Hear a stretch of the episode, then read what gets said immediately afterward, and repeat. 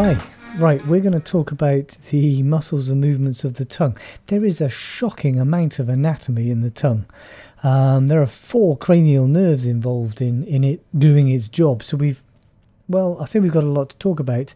We're going to think about the tongue, the muscles of the tongue, and just one of those cranial nerves, the hypoglossal nerve. All right, start my five minute timer.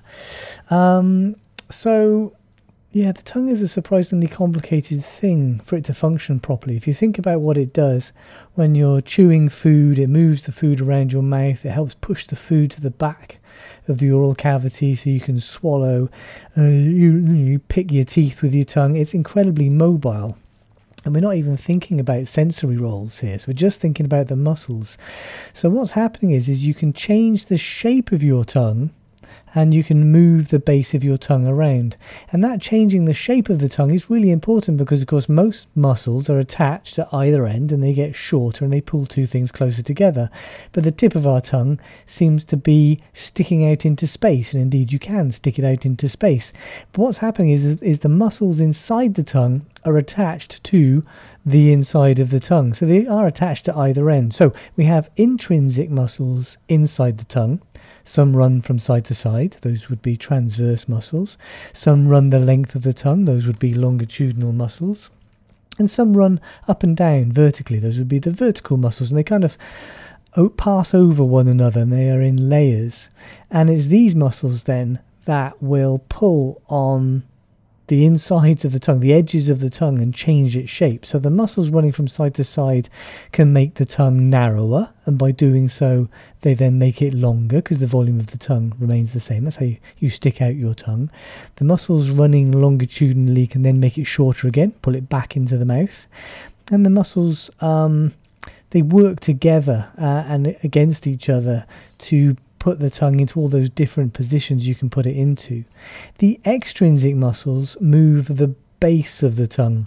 That's kind of like the bit underneath the bit that moves around. By moving the base of the tongue, you have even more control. There are four extrinsic muscles. Palatoglossus runs between the palate and the tongue.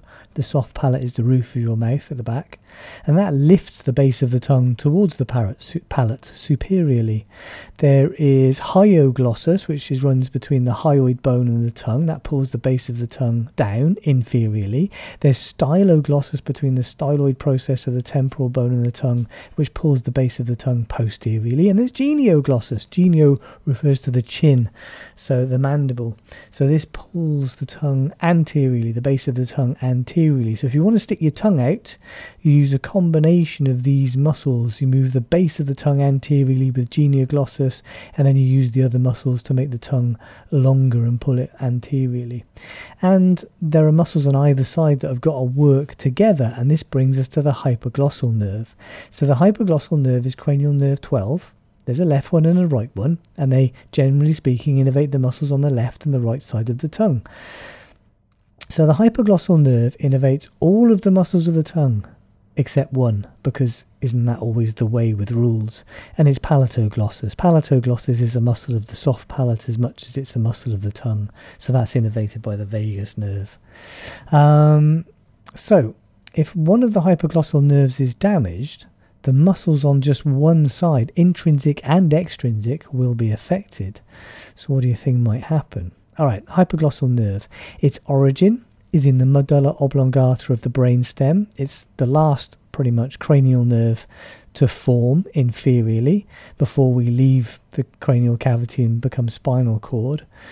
The, um, the hypoglossal nerve itself leaves the cranial cavity through the hypoglossal canal, which is pretty much in the occipital condyle. Those are the lumps on the base of the skull that the skull sits on top of the vertebral column with. After it's left the cranial cavity, fibers from spinal nerves C1 and C2 join it because they're going to send some fibers um, in the same direction. They're going to similar directions a similar destination, so they go that way together. Then it passes around the internal carotid artery to run laterally to it, and then it runs anteriorly to the tongue, and that's it, it's in its destination. Alright, bit of clinical stuff then. So, if one hypoglossal nerve is injured or compressed, or its origin nucleus in the brainstem is injured, what's going to happen? Well, if you ask someone to stick out their tongue, normally the, stick, the tongue will stick out nice and straight um, anteriorly.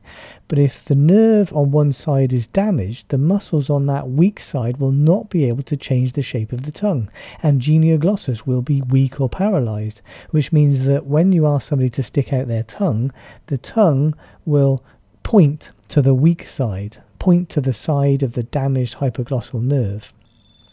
Oh, there's my timer.